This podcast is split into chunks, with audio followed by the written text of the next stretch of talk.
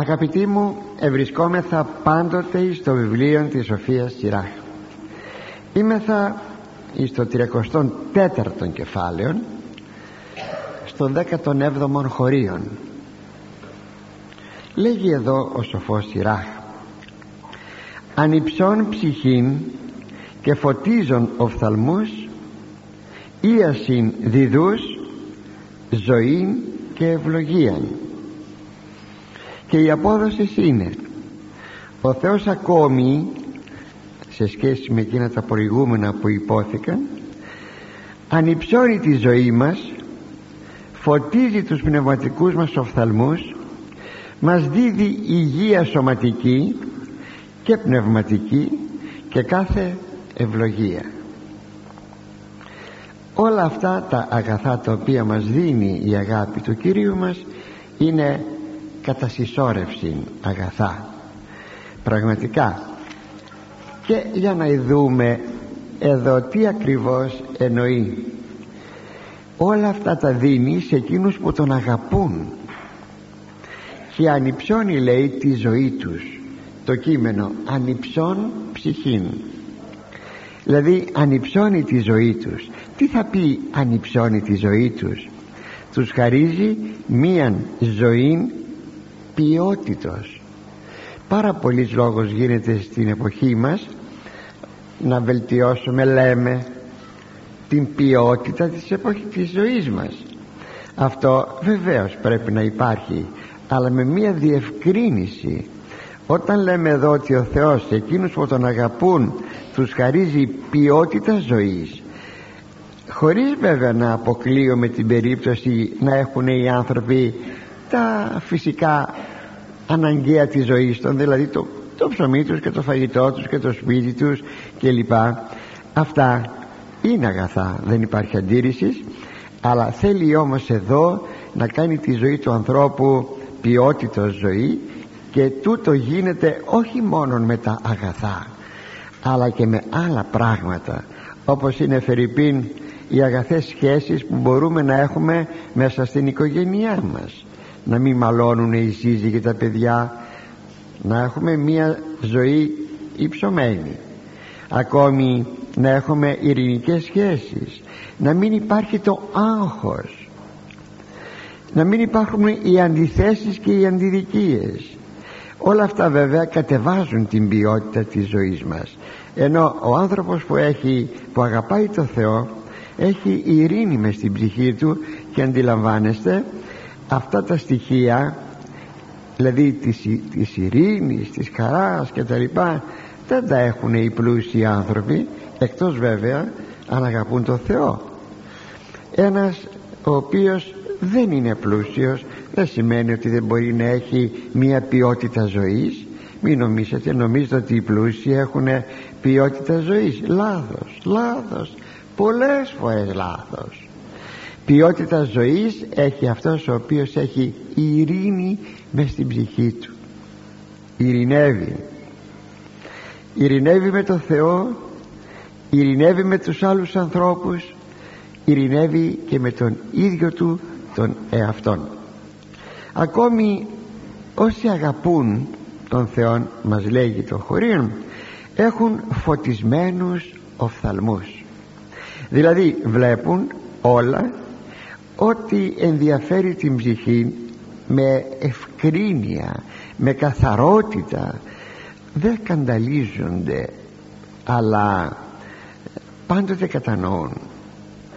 Έχουν δηλαδή μια σωστή τοποθέτηση των ματιών των ό,τι βλέπουν και ό,τι αντιλαμβάνονται. Είναι ακόμη και η ίασης ψυχής και σώματος όσοι αγαπούν τον Κύριον και βέβαια είναι πολύ απλούν θα σας το εξηγήσω ποιος είναι ο μηχανισμός του πράγματος. Ένας άνθρωπος ο οποίος δεν έχει ειρήνη μέσα στην ψυχή του έχει ποιότητα ζωής κάθε άλλο. Κινδυνεύει από το άγχος οπωσδήποτε. Μπορεί να φτάσει σε μια ακρότητα και να ζητήσει από τον γιατρό αγχολητικά φάρμακα και ό,τι άλλο. Ναι. Συνεπώς αυτός ο άνθρωπος ο οποίος δεν έχει ειρήνη ο άνθρωπος ο οποίος έχει αγωνίες και άγχη δεν μπορεί να έχει μια καλή υγεία. Διότι λίγο πολύ έχουμε αντίκτυπον σε όλες τις λειτουργίες του σώματός μας και συνεπώς όλα τα μέλη του σώματός μας κινδυνεύουν να πάθουν κάτι. Η καρδιά μας το σηκώτη μας το στομάχι μας. Ρωτήστε παρακαλώ τους γιατρούς θα σας πούν πόσο επίδραση έχει μία, ένας κακός τρόπος ζωής ψυχικής ζωής ε, ψυχολογικής ε, επάνω στο σώμα. Ένας λοιπόν ο οποίος έχει ειρήνη μες στην καρδιά του τότε εύκολα δεν αρρωσταίνει. Τότε τα μέλη του σώματός του είναι σε μια καλή κατάσταση. Φερρυπίν λέγουν μη φας φαγητό όταν είσαι υπερβολικά κουρασμένος και υπερβολικά οργισμένος. Διότι το φαΐ που θα τρως θα γίνεται δηλητήριο για το στομάχι σου και την υγεία σου. Όταν όμως έχεις ειρήνη στην ψυχή σου έκανες την προσευχή σου στο τραπέζι δεν αρρωσταίνεις τότε δεν γίνεται δηλητήριο το ψωμί που πηγαίνει στο στομάχι σου. Έτσι εύκολα οι άνθρωποι του Θεού οι άνθρωποι που αγαπάνε το Θεό εύκολα δεν αρρωστεύουν, αρρωσταίνουν. Αυτός είναι ο μηχανισμός. Είναι και η μακροημέρευσης. Ένας ο οποίος έχει ειρηνική ζωή ζει πολλά χρόνια. Έχετε ακούσει εκείνη την παροιμία που λέει θα σας την πω πως λέγεται ταψί το ξύδι τρώει τα γιο του δηλαδή το αψί δηλαδή το, το δυνατό ξύδι τρώει το δοχείο μέσα στο οποίο βρίσκεται.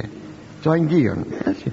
τρώει το αγγείον τρώει τα γιο του όπως λέει η παροιμία. Δηλαδή με άλλα λόγια εάν είσαι ένας άνθρωπος νευρώτης ε, ξέρω, άνθρωπος ο οποίος έχεις ανησυχίες και τα λοιπά θα μπορέσεις να ζήσεις πολλά χρόνια; Αδελφέ μου δεν θα ζήσεις πολλά χρόνια. Ο ειρηνικός άνθρωπος ζει πολλά χρόνια. Φυσικά το μήκος της ζωής ανήκει στα χέρια του καθενός μας ανήκει στα χέρια του Θεού. Πάντως σαν μία αμοιβή του ειρηνικού ανθρώπου είναι κατά κάποιο τρόπο η μακροημέρευσης.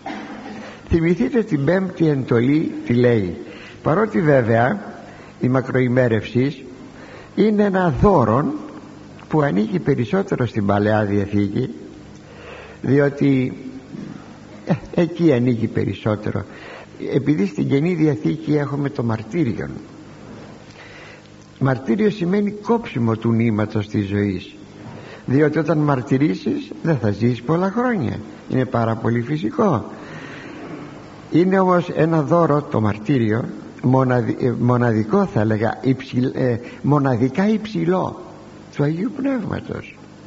Είναι δε πάρα πολύ ανώτερο το δώρο του μαρτυρίου από το δώρο της μακροημερεύσεως ωστόσο στην Παλαιά Διαθήκη ήταν ένα δώρο η μακροημέρευσης. Γι' αυτό λέγει η πέμπτη εντολή να τιμάς τους γονείς σου να τους αγαπάς να τους προσέχεις και λέει τι και εσύ μακροχρόνιος επί της γης της αγαθής και τότε θα σταθείς με μια μακρά ζωή επάνω στη γη η γη η αγαθή είναι η Παλαιστίνη τότε ας πούμε διότι αφορούσε τους Εβραίους ότι αφορούσε.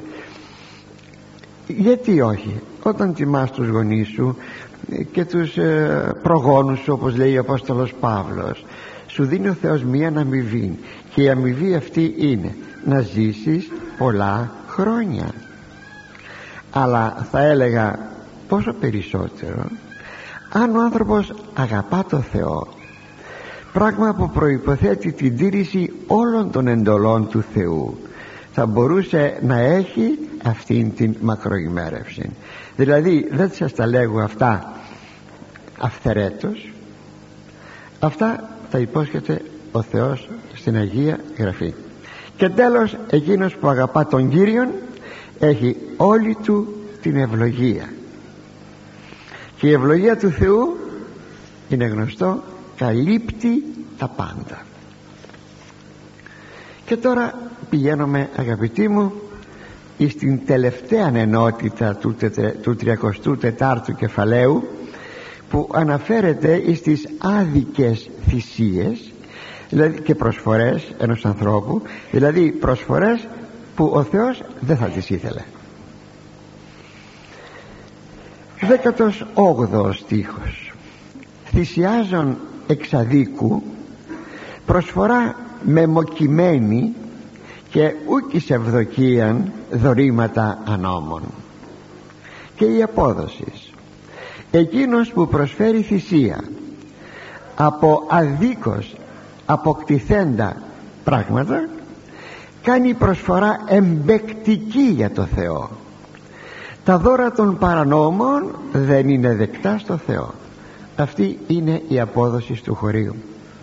Αλήθεια έχουμε σκεφτεί ποτέ όταν θέλουμε να κάνουμε μία θυσία μία προσφορά στο Θεό αν το υλικό που θα προσφέρουμε στο Θεό έχει αγαθή προέλευση ανάβουμε ένα κερί. Μήπως το κερί αυτό που ανάψαμε προέρχεται από το ότι κλέψαμε του γείτονα την κυψέλη και πήραμε από εκεί το κερί και κάναμε κεράκια και τώρα, να, και τώρα τα προσφέρουμε. Προσφέρουμε χρήματα. Αλλά τα χρήματα αυτά μήπως είναι μίσθωμα πόρνης; Για αυτό το μίσθωμα της πόρνης θα μιλήσουμε και παρακάτω αν μας βγει ο χρόνος. Ή προέρχεται από χρήματα που κερδίθηκαν από την οθεία ενός υλικού. Και πάμε τώρα και προσφέρουμε τα χρήματά μας ως θυσία εις τον Θεό ή από τόκους. Τοκίσαμε τα κεφαλαία μας όχι στην τράπεζα διότι είναι σαφής σαφεστάτη διάκριση στην τράπεζα αν θα πάρεις τόκον είναι και η τράπεζα με τα κεφάλαιά σου κερδίζει πολύ περισσότερα από εκείνα που θα σου δώσει ως τόκον. Εκεί δεν υπάρχει αμαρτία. Ο τόκος όταν δανείζεις τον συνάνθρωπό σου απευθείας. Γι' αυτό τι είπε ο Χριστός δανείζεται δανείζετε μηδέν απελπίζοντες το ενθυμίστε; Είναι από το, την προς Ρωμαίους συγγνώμη συγγνώμη από την προς ε, στην επιτόρους ομιλία. Απελπίζω θα πει από και ελπίζω δηλαδή να δανείζεται ήταν μια μορφή ελεημοσύνης. Αν καλά θυμάμαι πέρσι είχαμε αναφερθεί σε αυτή τη σειρά που κάνουμε τώρα Σοφία Σιράκ στο θέμα του δανεισμού. Αλλά μηδέν απελπίζοντες. Δηλαδή χωρίς να έχουμε την ελπίδα απελπίζω από και ελπίζω ότι θα πάρω τόκο. Ποτέ διάβαζα χθες το βράδυ στο Δευτερονόμιο ούτε από ρούχα ούτε από τρόφιμα ούτε από χρήματα δεν θα ζητήσεις ποτέ τόκον.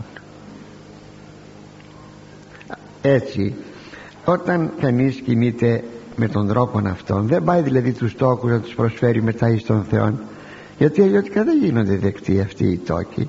Ή ή ή. Μου έπεσε ο πρώτος λάχνος κάποια εκατομμύρια κάτι λότο, κάτι προπό κάτι λαχεία, κάτι σούπα μου έπεσε όλα αυτά τα πράγματα.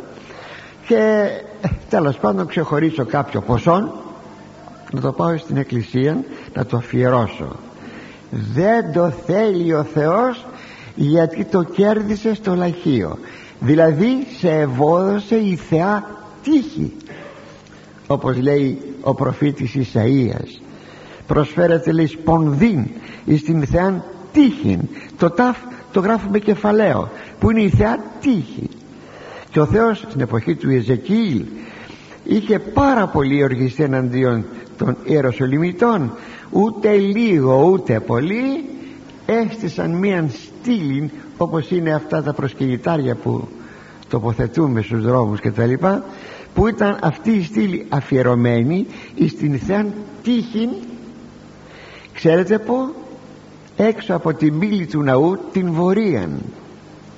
Εκεί έστησαν αυτήν την στήλη ερωτώ λοιπόν θα δεχόταν ο Θεός μία θυσία μου από, από χρήματα πράγματα τέτοιας προελεύσεως; Ή ακόμη από την αδικία εδώ επιμένει ιδιαίτερα ο σοφός Σιράχ του μισθού του εργάτου μου; Να τον πληρώσω λιγότερο για να κάνω εγώ θυσία εις τον Θεό μας πληροφορεί αγαπητή η Γραφή ότι μια τέτοια θυσία ή προσφορά είναι ένας εμπεγμός ε, του Θεού που μας παραγγέλει να μην κλέπτουμε να μην αδικούμε να τηρούμε τις εντολές του.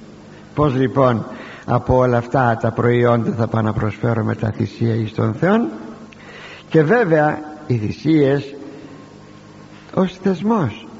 Αναφέρονται στην Παλαιά Διαθήκη.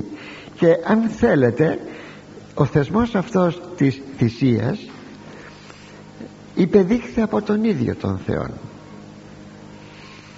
ο Νόε ουδέποτε θα εθυσίαζε εάν δεν είχε την ε, προτροπή του Θεού να θυσιάσει. Όταν του είπε ο Θεός μέσα στην Κιβωτό από μεν τα ακάθαρτα ζώα να έχει από ένα ζευγάρι δυο ζευγάρια από τα καθαρά ζώα να έχει πέντε ζευγάρια.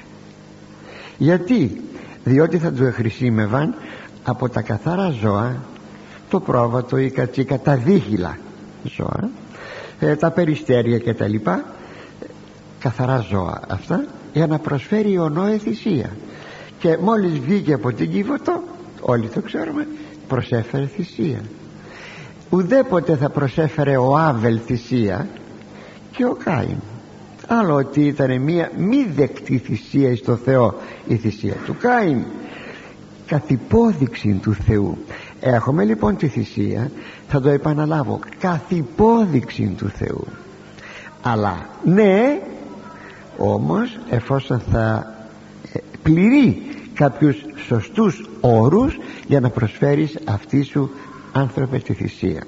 Και η θυσία έχει ποικίλες μορφές. Μάλιστα έχει περάσει η θυσία και στην Καινή Διαθήκη. Έχει σας ξαναλέγω ποικίλες μορφές. Αυτό το απλό κερί που ανάβουμε όταν μπαίνουμε μέσα στην εκκλησία ξέρετε τι είναι; Είναι μία μορφή θυσίας. Ναι μία μορφή προσφοράς. Αν το θέλετε με κάποια έτσι θα λέγαμε όμορφη έννοια διάσταση ότι Κύριε όπως φωτίζει το κερί αυτό δώσε να φωτίζει η ζωή μου. Όπως λιώνει το κερί αυτό δώσε να καταναλωθεί η ζωή μου στη δική σου αγάπη και στη δική σου δικαιοσύνη έτσι είναι. Προσφέρομαι λοιπόν αυτό το κεράκι μας. Ε, εφόσον βεβαίως το ανάβουμε με μια πίστη αν θέλετε και με μια γνώση τι ανάβω εκεί όταν ανάβω ένα κερί. Και όχι κάτι παράξενα πράγματα. Όταν επί παραδείγματι βάζω παίρνω δύο κεράκια επειδή τα βρίσκομαι έτσι τα κεριά γι' αυτό σας το λέω ε, τα, τα στρίβουνε τα μαζί και ξέρετε πολλές φορές περί τίνος πρόκειται. Κάποιος που αγαπάει μια κοπέλα είναι με προχωρημένες πορνικές σχέσεις με προχωρημένες πορνικές σχέσεις το είπα δυο φορές και θέλει τώρα με το κεράκι που ανάβει ζητάει από το Θεό ευόδοση. Φτωχέ άνθρωπε φτωχέ αδελφέ θα σε δει και θα σε ακούσει ο Θεός όταν του ζητάς με αυτόν τον τρόπο μιας έστω μικροτάτης θυσίας που έχει πορνική διάσταση θα σε ακούσει ο Θεός. Κάποτε κάποιοι στην Παλαιά Διαθήκη που δεν ήταν αρμόδιοι να θυσιάζουν ζήλεψαν για την μπάλα. Μόνον τα παιδιά του Αρών αυτοί θα θυσιάζουν στην έρημο ήσαν. Και τότε λέει θα θυσιάσουμε κι εμείς η φωτιά που χρησιμοποιούσαν ήταν αυτή που είχε ανάψει με θεία νεύνοια αυτοί πήρανε φωτιά και όπως λέγεται εκεί στην Αγία Γραφή λέγεται κοσμικών πυρ κοσμικών πυρ και όπως πήγαν να θυμιάσουν τότε η φωτιά αυτή κάτι έγινε και τους έκαψε αυτούς. Προσφέρεις λοιπόν θυσία ή κεράκια με πορνική επιθυμία να ευωθωθείς θα σε τιμωρήσει ο Θεός. Άκουσε το άνθρωπέ μου. Και μάλιστα νέε μου που θα ήθελες ή νέα μου που θα ήθελες να ευωδούνται τέτοιες σχέσεις. Ακόμη θα ήθελα να σας έλεγα ότι ο βαπτισμένο, βαπτισμένος χριστιανός αυτό τώρα θέλω να προσέξετε πάρα πολύ. Ο βαπτισμένος χριστιανός έχει ήδη προσφέρει ολόκληρη την ύπαρξή του στο Θεό. Πως με το βάπτισμα; Ξέρετε τι θα πει βάπτισμα; Θα πει πολλά πράγματα. Ένα από τα πολλά πράγματα είναι και τούτο ότι ο πας βαπτιζόμενος καθιερούται εις τον Θεό καθιερούται αφιερούται εις τον Θεό πας συγγνώμη πας βαπτισμένος. Συνεπώς αφού βαπτιστήκαμε είμαστε καθιερωμένοι στον Θεό θα αφιερωμένοι στον Θεό τώρα αν κάποιος καταχράτε αυτήν την προσφορά είναι βέβαιος και ιερόσιλος. Λέγει ο Άγιος Εφραίμ ο Σύρος εάν πας λέει σε μία εικόνα και προσφέρεις κάτι. Ένα νόμισμα ένα χρυσού νόμισμα. Γυρίζεις να φύγεις. Αλλά μετάνιωσες γυρίζεις πίσω αυτά είναι γραμμένα στον Ευεργετινό. Γυρίζεις πίσω για να μετάνιωσες ε, να πάρεις πίσω το νόμισμα το χρυσούν. Λέγει όταν θα πάρεις το νόμισμα αυτό πίσω δεν θα είσαι απλώς ένας κλέπτης αλλά, αλλά ένας ιερόσιλος και ιερόσιλος θα πει ότι αφού αφιερώθηκε το χρυσούν αυτό νόμισμα στο Θεό και γυρίζεις και το παίρνεις τότε συλλείς τα ιερά. Δηλαδή είσαι ιερόσιλος κάτι πολύ παραπάνω από το να είσαι κλέπτης. Έτσι λοιπόν το σώμα μας αγαπητοί μου προσέξτε εδώ. Ανήκει στο Χριστό για αγαθήν χρήση δεν είπα η ψυχή μας είπα το σώμα μας το οποίο δεν ξέρω πολλές φορές υποτιμούμε πιστεύω από κάποια παρανόηση κάποιων χωρίων της Αγίας Γραφής.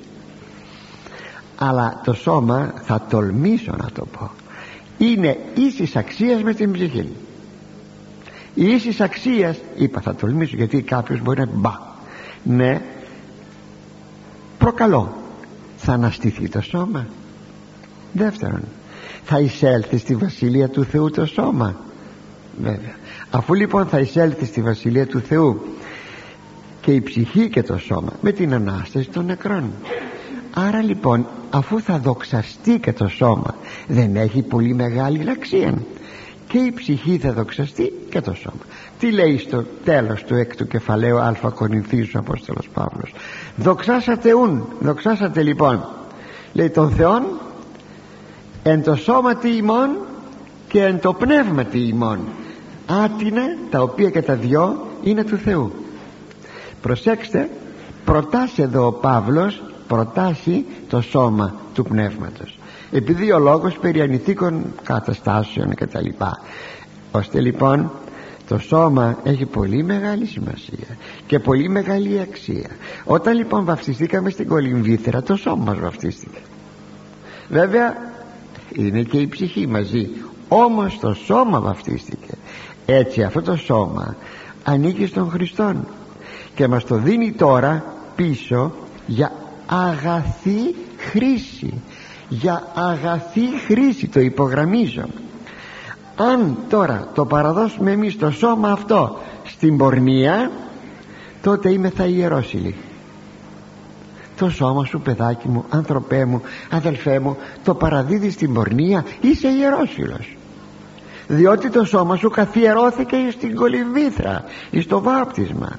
Να τι λέγει ο Άγιος Εφρέμος Ήρος αδελφέ λέγει οι αρχαίοι μόσχους και κρυούς και αμνούς πάντες εις θυσίαν προσέφερον το Κυρίο οι παλιοί προσέφεραν ζώα και τα λοιπά. Εμείς δε το εαυτόν σώμα προσυνέγκαμεν αυτό εν πνεύματι Αγίο εμείς λέει προσφέραμε εις τον Κύριον για θυσία το σώμα μας. Μικέτιουν μομίσομεν μόμος. Μικέτιουν μομίσομεν τούτο ή ρηπόσομεν εν της απειγορευμένης. Μη το λερώσουμε μη το κάνουμε όχι καλό από εκείνα που ο Θεός ο νόμος του Θεού απαγορεύει. Ή να μη ως ιερόσιλοι θανάτο παραδοθόμεν για τιμωρία μας παραδοθούμε στον θάνατον ως ιερόσιλοι αλάγιον αυτό και άρτιον τηρήσομεν. Αλλά να τηρήσουμε το σώμα μας άγιον και άρτιον. Βλέπετε η αξία του σώματος. Ο αρχαίος κόσμος ουδέποτε έδωσε αξία εις το σώμα αν λάβετε μάλιστα υπόψη ότι σε όλων των αρχαίων κόσμων σε όλα τα φιλοσοφικά συστήματα σε όλα τα θρησκεύματα της Ανατολής υπάρχει η διαρχία το καλό και το κακό η ύλη και συνεπώς και το σώμα είναι κάτι κακόν το δε πνεύμα είναι κάτι καλόν. Ο Θεός έκανε και το σώμα και την ψυχή. Γι' αυτό ε, στην ακολουθία του μνημοσύνου του κηδείας και τα λοιπά ξέρετε τι λέμε; Ο Θεός που δημιούργησε ο, ο δημιουργός ε, ε, σωμάτων και πνευμάτων. Ο Θεός των πνευμάτων κοιτάξτε ο Θεός των πνευμάτων και πάσης σαρκός. Δεν έχουμε δύο Θεούς. Ένας είναι ο Θεός. Και ο Θεός έκανε και τα πνεύματα έκανε και τις σάρκες τα σώματα. Και τα δύο λοιπόν πρέπει να είναι Άγια και αφιερωμένα εις τον Θεό και πού δεν συναντούμε στην Αγία Γραφή ιδίως στην Καινή Διαθήκη αυτήν την προσφορά που πρέπει να έχουμε στο Θεό. Όλα αυτά που γράφει ο Άγιος Εφραίμ ο Σύρος αγαπητοί είναι απολύτως απολύτως σύμφωνα με εκείνα που γράφει ο Απόστολος Παύλος. Τι γράφει ο Απόστολος Παύλος; Είναι στην προς Ρωμαίου στο 12ο κεφάλαιο. Λέει τα εξής προσέξατε το. Παρακαλώ ουν ημάς αδελφοί δια των εκτιρμών του Θεού παραστήσε τα σώματα ημών θυσίαν ζώσαν Αγίαν ευάρεστον το Θεό την λογική λατρείαν ημών. Το παραστήσε απαρέμφατο είναι όρος που αναφέρεται στις θυσίες. Και συνεπώς χρησιμοποιεί εδώ ο Απόστολος μια που θα μιλήσει περί θυσιών. Και το αντικείμενο της θυσίας είναι το σώμα των ανθρώπινων. Τι λέγει; Παραστήσε τα σώματα ημών τα σώματά σας. Θυσίαν ζώσαν. Γιατί ζώσαν; Διότι δεν προσφέρουμε στο Θεό ένα νεκρό σώμα αλλά ένα ζωντανό σώμα. Δηλαδή όπως ζούμε το σώμα μας που έχει ήδη μέσα του τη ζωή σας παρακαλώ λοιπόν λέει ο Απόστολος Παύλος να παραστήσετε τα σώματά σας θυσία ζωντανή θυσία. Κανείς δεν πήγε ένα ψόφιο πράγμα ένα νεκρό να το προσφέρει. Αν θα έπρεπε να το σφάξει θα το σφάξει εις τον χώρο της θυσίας. Τι λέει παρακάτω; Θυσίαν αγίαν. Όχι ζωά το σώμα όχι με την αυτοκτονία μη ο Θεός φυλάξει κανείς παρανοήσει. Θα το δείτε. Αγίαν ευάρεστον στο Θεό. Που να είναι ευάρεστη αυτή η θυσία στο Θεό. Την λογική λατρείαν ημών. Η λογική θα πει πνευματική. Την πνευματική λατρεία σας. Και ποια είναι αυτή η λατρεία; Να φυλάξω το σώμα μου από την πορνεία και από τα άλλα μαρτήματα γαστριμαργίες, τούτα κίνα δηλαδή το σώμα, να μην, το σώμα πάντα ε, να μην το παραδώσω σε πράγματα που δεν τα θέλει ο Θεός. Γιατί εδώ πέρα αναφέρεται περί θυσίας ένας νέος άνθρωπος μία νέα κοπέλα έχει πολλούς πειρασμούς γενετησίους πειρασμούς. Μπορεί να λέει όχι. Είναι σαν να έχει βάλει το σώμα του επάνω, επάνω στην εσχάραν της θυσίας επάνω στην εσχάρα εκεί που έβαζαν ένα ζώο για να το θυσιάσουν και τα λοιπά. Να βάζει το σώμα του και να λέει δεν θα πάω στην πορνεία. Δεν θα πάω στην πορνεία. Δεν θα κάνω τίποτε που προσβάλλει το σώμα μου αυτή είναι η ζώσα θυσία. Και επειδή βεβαίως δεν είναι εύκολο πράγμα είναι δύσκολο πράγμα. Γι' αυτό το λόγο παρακαλώ θεωρείται θυσία. Και η θυσία σημαίνει κάψιμο σημαίνει ταλαιπωρία, κακοποίηση και τα λοιπά του σώματος εννοείται με την καλή σημασία. Ε, η έγγαμη ο γάμος δεν είναι βρώμικος. Σας το λέω και θα το λέω πάντοτε. Όταν είναι όπως τον θέλει ο Θεός όταν όμως κάποια διαστήματα πρέπει να κάνουμε εγκράτεια όπως είναι οι Σαρακοστές όπως είναι οι Τετάρτες και Παρασκευές δηλαδή όποτε νηστεύουμε αλλά και όποτε έχουμε δέσιμες ημέρες όπως είναι όλες οι Κυριακές του έτους και βέβαια και κάποιες μεγάλες γιορτές τότε οι σύζυγοι εγκρατεύονται. Ξαναλέγω ο γάμος δεν είναι αμαρτία αλλά εφόσον τώρα νηστεύουν πρέπει να εγκρατεύονται. Μερικοί άνδρες δεν μπορούν να το καταλάβουν αυτό και νομίζουν ότι ο γάμος όλα τα ισοπεδώνει. Λάθος! Λάθος! Έτσι λοιπόν θα κάνουμε εγκράτεια. Και οι έγαμοι προσφέρουν θυσία στο Θεό την εγκράτειά τους και ούτω καθεξής. Μάλιστα πρότυπον θυσίας ε, ζώσης με το ζωντανό σώμα πρότυπον θυσίας είναι αυτός ο ίδιος ο Ιησούς Χριστός επάνω εις την εσχάραν της ε, θυσίας που είναι ο Σταυρός.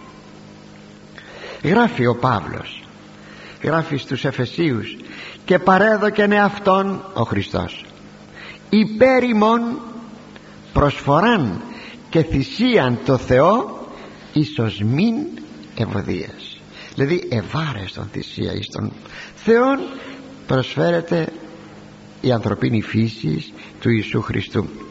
Πάντως σας είπα και προηγουμένως ότι μια θυσία έχει πολλές μορφές. Μπορεί να είναι θυσία και λέγεται έτσι στην Παλαιά Διαθήκη, ως καρπός χιλέων και είναι ο ύμνος και η οδή. Όταν ψάλλουμε είναι μια θυσία αυτό. Το έχετε ποτέ σκεφτεί; Και μάλιστα θυσία ενέσεως. Δηλαδή να ψάλω εις τον Θεό η ελεημοσύνη είναι μορφή θυσίας. Όταν δε και πολύ περισσότερον εγώ στερηθώ κάτι για να προσφέρω την ελεημοσύνη μου κάπου αλλού. Η αγνότητα και η παρθενία είναι μια θυσία. Και όταν έχουμε μάλιστα την παρθενία ισόβιον ισόβιον μπορεί κανείς να είναι μοναχός μοναχή μπορεί όμως και να μην είναι για κάποιο λόγο. Και να τηρήσει όμως την παρθενία είναι μια θυσία ευάρεστος εις τον Θεόν. Ακόμη και ο σόφρον γάμος για τον οποίο σας μίλησα προηγουμένως. Και το κεράκι που ανάβουμε λοιπόν και το κανδύλι που ανάβουμε και το θυμίαμα που ανάβουμε όλα αυτά αποτελούν θυσία εις τον Θεό βλέπετε μεγάλη ποικιλία θυσιών. Και εμπροκειμένο θα σας έλεγα εκτός αν βρεθείτε να ταξιδεύετε. Ε, δεν ξέρω που να βρίσκεστε. Όταν όμως είσαστε στο σπίτι σας εγώ σας το συνιστώ. Την προσευχή σας πάντοτε πάντοτε να τη συνοδεύει ένα από αυτά τα ε, σημεία που σας ανέφερα και θα επαναλάβω πάλι ε, μια θυσία. Δηλαδή ένα κεράκι. Κάνατε προσευχή στο προσκυνητάρι σας. Ανάψτε ένα κεράκι. Ανάψτε το κανδύλι σας. Το κανδύλι σας είναι μια θυσία. Ακόμη ανάψετε και το θυμιατό σας. Και αυτό είναι μια θυσία. Μπορείτε και τα τρία ακόμα καλύτερα. Έχετε την δυνατότητα μόνο για το ένα θερυπεί το κανδύλι σας όπως, όπως νομίζετε. Πάρα πολλά παιδιά πάρα πολλά. Νέοι μπορεί κάποιοι αυτή τη στιγμή να μην ακούν κάποιοι από αυτούς που είναι φοιτητέ και νοικιάζουν κάποιο δωμάτιο Αθήνα, Θεσσαλονίκη, όπου όπου. Τους δίνω μάλιστα εγώ τους δίνω πολλές φορές λίγο μασχολίβανο κάνα κεράκι τους δίνω και τα λοιπά. Κάνα καρβουνάκι και τους λέγω εκεί όταν θα κάνεις την προσευχή σου φρόντισε φρόντισε να ανάβεις και ένα κεράκι. Να ανάβεις και το κανδύλι σου. Αγαπητοί μου μια τέτοια προσευχή με θυσία είναι μεγάλο πράγμα. Θέλετε κάτι; Ένας νέος ή μια νέα που θα κάνει το πρωί την προσευχή του, της. Ανάβοντας κανδύλι και κεράκι και θυμίαμα σας ερωτώ μέσα στην ημέρα θα κινηθεί πορνικά; Σίγουρα όχι. Μπορεί να έχει πειρασμούς αλλά δεν θα πέσει σε τέτοιον πειρασμό να εδώ το σπουδαίο. Γίνεται ευπρόσδεκτη η θυσία αυτή και ο Κύριος δίδει χάρη τη χάρη εκείνη που δίνει σε όποιον προσφέρει αγαθήν θυσία. Θα προστατεύσει έναν τέτοιο νέο από την αμαρτία και είναι πάρα πάρα πολύ σπουδαίο. Λοιπόν ας προσέξουμε. Εδώ θα τελείωνα την παράγραφο αυτή το χωρίον αυτό ότι ο, ο Θεός δεν δέχεται βέβαια θυσίες παράνομες όπως αρχίσαμε και λέγαμε. Δεν δέχεται το μίστομα της πόρνης. Δεν μπορεί η γυναίκα που είναι πόρνη να πάρει χρήματα και να πάει να τα προσφέρει στο ναό. Δεν θα κάνει η πόρνη γυναίκα. Αυτό θα το επαναλάβουμε. Σας είπα ίσως την ερχομένη φορά. Πρόσφορο. Η πόρνη γυναίκα δεν θα κάνει πρόσφορο να το πάει στην εκκλησία εάν ο εφημέριος ο ιερεύς τη γνωρίζει ότι Φερρυπίν συνοικεί με έναν άνδρα που δεν τον έχει παντρευτεί και αυτή να πάει τώρα πρόσφορο στην εκκλησία. Θα της πει κυρά μου πάρε το προσφορό σου και άλλη φορά μη τολμήσεις διότι ξέρετε τι γίνεται. Διότι αντί να έχει χάρη από το Θεό έχει τιμωρία. Τι λέμε έχω χάρη αν κοινωνήσω το σώμα και το αίμα του Χριστού ναι. Εάν αναξίως κοινωνήσω πέφτει πυρ επάνω μου ναι θα έχεις το αντίθετο από εκείνο το οποίο ζητάς. Όπως ομοίως ε, και η θυσία του ομοφιλοφίλου. Αναφέρεται στην Παλαιά Διαθήκη θα το δούμε αυτό. Είναι σαν να προσφέρει ο ομοφιλόφιλος στο θυσιαστήριο του Θεού ένα σκυλί. Προσέξτε η λέξη κίνεδος γράφεται με γιώτα. Ε, ο κίον το σκυλί γράφεται με ύψιλον. Εκ πρώτης όψεως δεν έχει, σημασία, δεν έχει καμία σχέση η μία λέξη με την άλλη αλλά θα το δούμε καλύτερα την ερχομένη φορά αυτό. Πάντως μια τέτοια προσφορά όπως λέγει το χωρίο που διαβάσαμε είναι μεμοκειμένη παρακείμενος μετοχή του, ε, του μόμου της κατηγορίας εκείνο που είναι, δεν, δεν γίνεται δεκτό.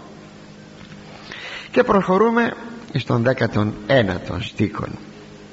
Ούκ ευδοκεί ο ύψιστος εν προσφορές ασεβών ουδέ εν πλήθη θυσιών εξυλάσκεται αμαρτίας. Και η απόδοση. Ο Κύριος δεν ευαρεστείται στις προσφορές ασεβών ανθρώπων ούτε κι αν προσφέρουν μεγάλο πλήθος θυσιών πρόκειται να συγχωρεθούν. Για να δούμε.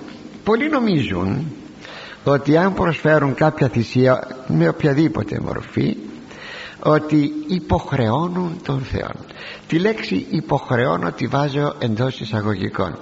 Ότι υποχρεώνω τον Θεό. Δηλαδή όπως ακριβώς το φίλο μου, το γειτονά μου όταν του κάνω ένα καλό δώρο πολύ καλό δώρο ε, τον υποχρεώνω. Και κάνοντας το δώρο αυτό έχω κατά νου υστερόβουλα να του ζητήσω εις το μέλλον κάτι. Ε, αυτός θα είναι υποχρεωμένος από το δώρο μου θα ντραπεί να μου αρνηθεί εκείνο το οποίο θα του ζητήσω και λοιπά και λοιπά. Ο Θεός αγαπητοί μου δεν υποχρεώνεται. Είναι ανόητος ο άνθρωπος να πιστεύει ότι υποχρεώνει τον Θεό μάλιστα με μεγαλοπρεπές θυσίες και εκατόμβες. Να εξηγήσω ότι θα πει εκατόμβη το ξέρετε. Έκαναν ένα λάκκορ τετράγωνο το θέλετε έβαζαν πάνω δοκάρια. Εκείνος που ενδιαφερόταν για τη θυσία επήγαινε κάτω από τα δοκάρια ίσως και η οικογένειά του ολόκληρη και πάνω εκεί εθυσίαζαν οι ιερείς των ειδωλολατρών κυρίως θυσίαζαν εκατό βόδια. Για σκεφτείτε εκατό βόδια. Μεγαλοπρεπεστάτη αυτή η θυσία. Και το αίμα των σφαζωμένων ζώων έπεφτε στα κεφάλια εκείνων που ήσαν από κάτω. Δηλαδή εκείνοι που προσέφεραν τη θυσία. Εκατόμβες ολόκληρες άνθρωπε να προσφέρει στο Θεό για να σου συγχωρήσει τις αμαρτίες έξω από το σωστό δρόμο που είναι η μετάνοια και εκεί δεν χρειάζεται τίποτα. Ούτε εκατόμβες ούτε τίποτα. Πήγαινε να βρεις τον πνευματικό σου πες με συντριβή αυτή την αμαρτία έκανα και τα λοιπά και ο Θεός θα σε συγχωρήσει. Στις εκατόμβες αυτές που αναφέρομαι δεν συγχωρεί ο Θεός. Θα σας επαναλάβω. Ε, ουδέ εν πλήθη θυσιών πλήθος θυσιών εξυλάσκεται αμαρτίες δεν σε χωράει ο Θεός αμαρτίες ό,τι θέλεις κάνει θα βαδίσεις το σωστό δρόμο τη σωστή μέθοδο τη μετάνοια. Λέγει ακόμη στο λαό του ο Θεός ο οποίος είναι πάντοτε ο ανενδεής Θεός. Δεν έχει ανάγκη από τίποτα. Για μας το κάνει αυτό. Ουδέξω με λέει στο λαό του εκ του οίκου σου μόσχους ουδέ εκ των ποιμνίων σου χυμάρους χήμαρος το χιμεγιώτα είναι ο τράγος το κατσίκι. Λοιπόν δεν θα δεχθώ λέει από το σπιτικό σου ούτε μοσχάρια ούτε τραγιά από το ποιμνιό σου. Δεν θα δεχτώ γιατί; Αν υποτεθεί ότι ο Θεός θα ήθελε να τρώει από τις θυσίες αν υποτεθεί. Είναι κάτι που το πίστευαν οι ιδωρολάτρε ότι από την τσίκνα τσίκνα των θυσιαζομένων ζώων εδοκίμαζαν οι θεοί και ευχαριστούντο. Αν υποτεθεί ότι ο Θεός θα ήθελε να φάει γιατί είχε ανάγκη να φάει από τα θυσιαζόμενα ζώα λέει ο Θεός δεν μου λες λέει στο λαό του όλα τα γρήμια του δάσους δικά μου δεν είναι αν υποτεθεί ότι πεινάω θα σε ρωτήσω για να σφάξω και να φάω. Ένα ωραίο σχήμα αυτό ότι δηλαδή ο Θεός δεν έχει ανάγκη από τις θυσίες μας. Τις, τις θυσίες τις θέλει για να μας έχει κοντά του. Αυτό είναι όλο. Και να τον έχουμε και εμείς κοντά μας. Ο Θεός βέβαια εθέσπισε σας το είπα και προηγουμένως τις θυσίες με τον όρον ότι θα προσφέρονται καλώς. Αν όμως υπάρχει η ασέβεια ή η αμαρτία ξέρετε ποια είναι η διάκριση σας την έχω πει πολλές φορές θα το ξαναπώ δεν πειράζει. Τα, τα θέματα μας είναι μαθήματα. Δεν είναι διαλέξεις εδώ αυτά που κάνουμε. Είναι μαθήματα. Πρέπει να μάθουμε μερικά πράγματα. Η ασέβεια είναι όταν παραβαίνω κάτι που ανήκει απευθείας στο Θεό η αμαρτία όταν παραβαίνω κάτι σε σχέση με τους άλλους ανθρώπους. Αν κλέψω αν ε, σκοφαντήσω αν σκοτώσω αυτά λέγονται αμαρτίες. Αν όμως στραφώ εναντίον της θεότητος βλασφημίσω και λοιπά και λοιπά είπω περίεργα πράγματα περίεργα πράγματα. Τι να σας πω άκουσα θέλοντας να ακούσω ειδήσεις, ένα τραγούδι τώρα για να, για να δείξουμε τη συμπάθειά μας στους Τούρκους. Λέει ένα τραγούδι Θεός και Κύριος να λέει εγώ λέει Χριστός και εσύ Αλλάχ ακούστε εγώ Χριστός και εσύ Αλλάχ ε, έλα, έλα να κάνουμε μαζί του τα σκεμπάπ. Τρέχα κύριε. Από την πόλη έρχομαι και στην κορφή κανέλα. Αυτό το τραγούδι είναι ασεβές προσέξτε είναι ασεβές όταν χρησιμοποιούμε το όνομα του Θεού. Για να λέμε αστεία ή περίεργα πράγματα δεν είναι ασέβεια. Δεν λέγει ουλήψη το όνομα Κυρίου του Θεού σου επί Ματέο δεν θα πεις ουλήψη του λαμβάνω δεν θα πάρεις στο στόμα σου λέει το όνομα του Θεού. Με πράγματα τέτοια ανόητα και βλακώδη. Μα βλακώδη κυριολεκτικά βλακώδη πράγματα. Λοιπόν άλλο η ασέβεια η οποία είναι πολύ μεγαλύτερα ε, ας πούμε αμαρτία από την κοινή αμαρτία με τους άλλους ανθρώπους. Λέγει λοιπόν ο προφήτης Ισαΐας εδώ. Ο Θεός το λέγει δια του προφήτου. Τι μη πλήθος των θυσιών ημών λέει ο Θεός είναι στο πρώτο κεφάλαιο του Ισαΐου. Τι μη πλήθος των θυσιών ημών ως προς τι λέει το πλήθος των θυσιών σας λέγει Κύριος. Πλήρης ημί ολοκαυτωμάτων κρυών. Δεν θέλω τίποτα. Με γεμάτος. Και στέαρ αρνών. Στέαρ είναι το είναι, είναι φραμιά που είναι πάχος και αυτή ομοίως εθυσιάζεται. Και αίμα τάβρων και τράγων ου βούλομαι δεν θέλω λέει ο Θεός. Και προσθέτει λέει δεν θέλω όχι ότι αθετεί ο ίδιος ο Θεός εκείνο που έθεσμοθέτησε αλλά δεν υπάρχουν οι προϋποθέσεις στον λαών για να γίνουν δεκτές οι θυσίες προς το Θεό. Και λέγει στη συνέχεια ουδέ αν έρχεστε οφθήνεμοι δεν θέλω να σας βλέπω πως το λένε λέει ο Θεός. Τι γάρ εξεζήτησε ταύτα εκ των χειρών ημών ποιος σας τα ζήτησε λέει από τα χέρια σας πατήν την αυλή μου ου προσθήσετε. Θα το πω απλά δεν θα ξαναπατήσετε στην αυλή μου. Η αυλή ήταν του ναού του Σολομόντος. Δεν θα ξαναπατήσετε στην αυλή μου. Δεν θέλω να σας βλέπω λέει ο Θεός. Εάν φέρετε σε μυγδαλήν μάτιον.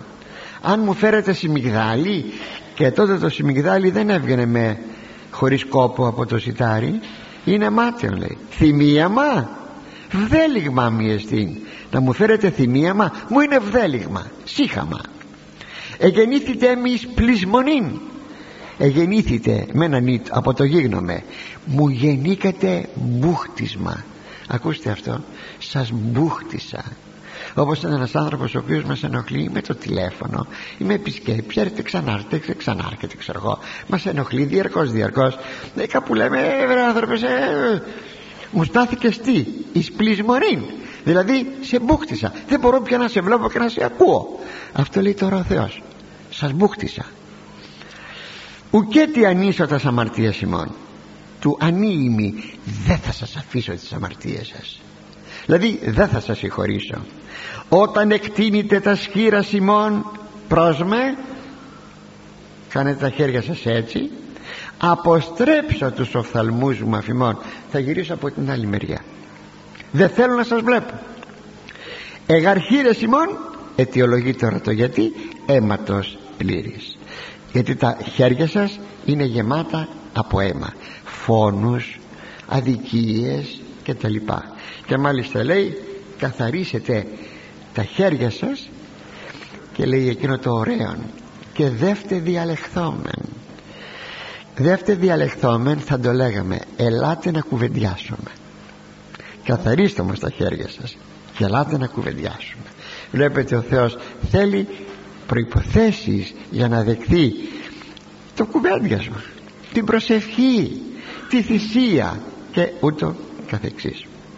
Πηγαίνω εις τον επόμενο στίχον των εικοστών θείων ιών έναντι του πατρός αυτού ο προσάγων θυσίαν εκ χρημάτων πενήτων. Η απόδοση εκείνος που προσφέρει θυσία από χρήματα φτωχών τους τα στέρισε είναι σαν να θυσιάζει το παιδί μπροστά στον πατέρα του. Πράγματι όπως γράφει σε μια του σημείωση, σχόλιο ο, πατήρ, ο μακαριστός πατήρ ο Ήλ Γιανακόπουλος σας διαβάζω μόνο που το έχω ομαλοποιήσει το κείμενο. Ο Θεός είναι πατέρας και προστάτης των πτωχών. Αρπάζοντας ο άνθρωπος τα χρήματα των πτωχών για να τα προσφέρει θυσία είναι σαν να αφαιρεί τη ζωή τους σαν να θυσιάζει τους πτωχούς που είναι παιδιά του Θεού και τα θυσιάζει μπροστά στο Θεό Πατέρα των. πράγματι η θυσία σε όποια μορφή της πρέπει να είναι είπαμε είπαμε νόμιμη. Όπως τη θέλει ο Θεός. Τι λέει ο Απόστολος Παύλος πάνω στο νόμιμος; Κανείς λέει όταν αθλεί δεν στεφανούται εάν μη νομίμως αθλήσει μην το ξεχνάμε αυτό το νομί μας. Γιατί κάθε άθλησης, κάθε προσπάθεια, κάθε αγώνας έστω και στο χώρο το πνευματικό εάν δεν έχει την νομιμότητα δεν γίνεται δεκτός αυτός ο αγώνας. Και η θυσία και οτιδήποτε δεν γίνεται δεκτός ο αγώνας στο Θεό.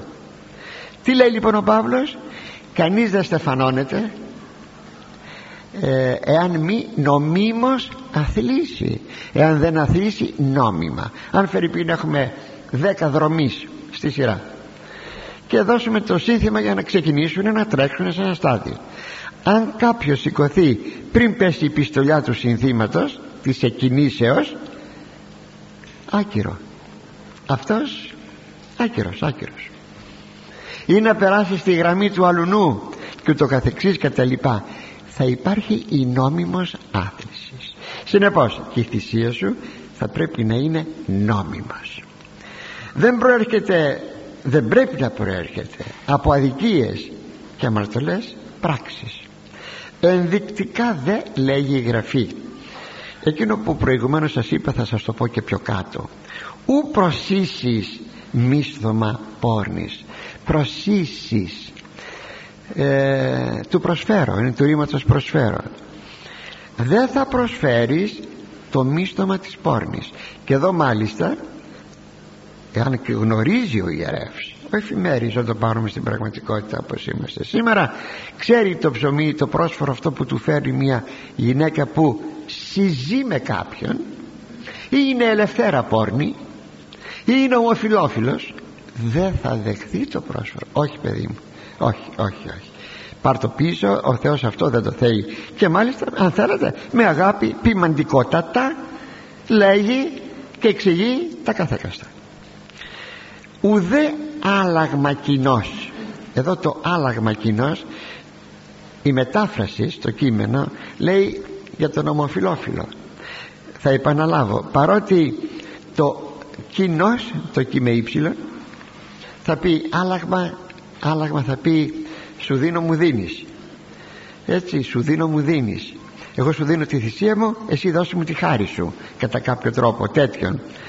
Γράφτε με ύψιλον αλλά ενώ ο κίνεδος γράφτε με γιώτα σας είπα προηγουμένως, αλλά αποκαλεί τη θυσία του ομοφιλοφίλου άλλαγμα κοινός.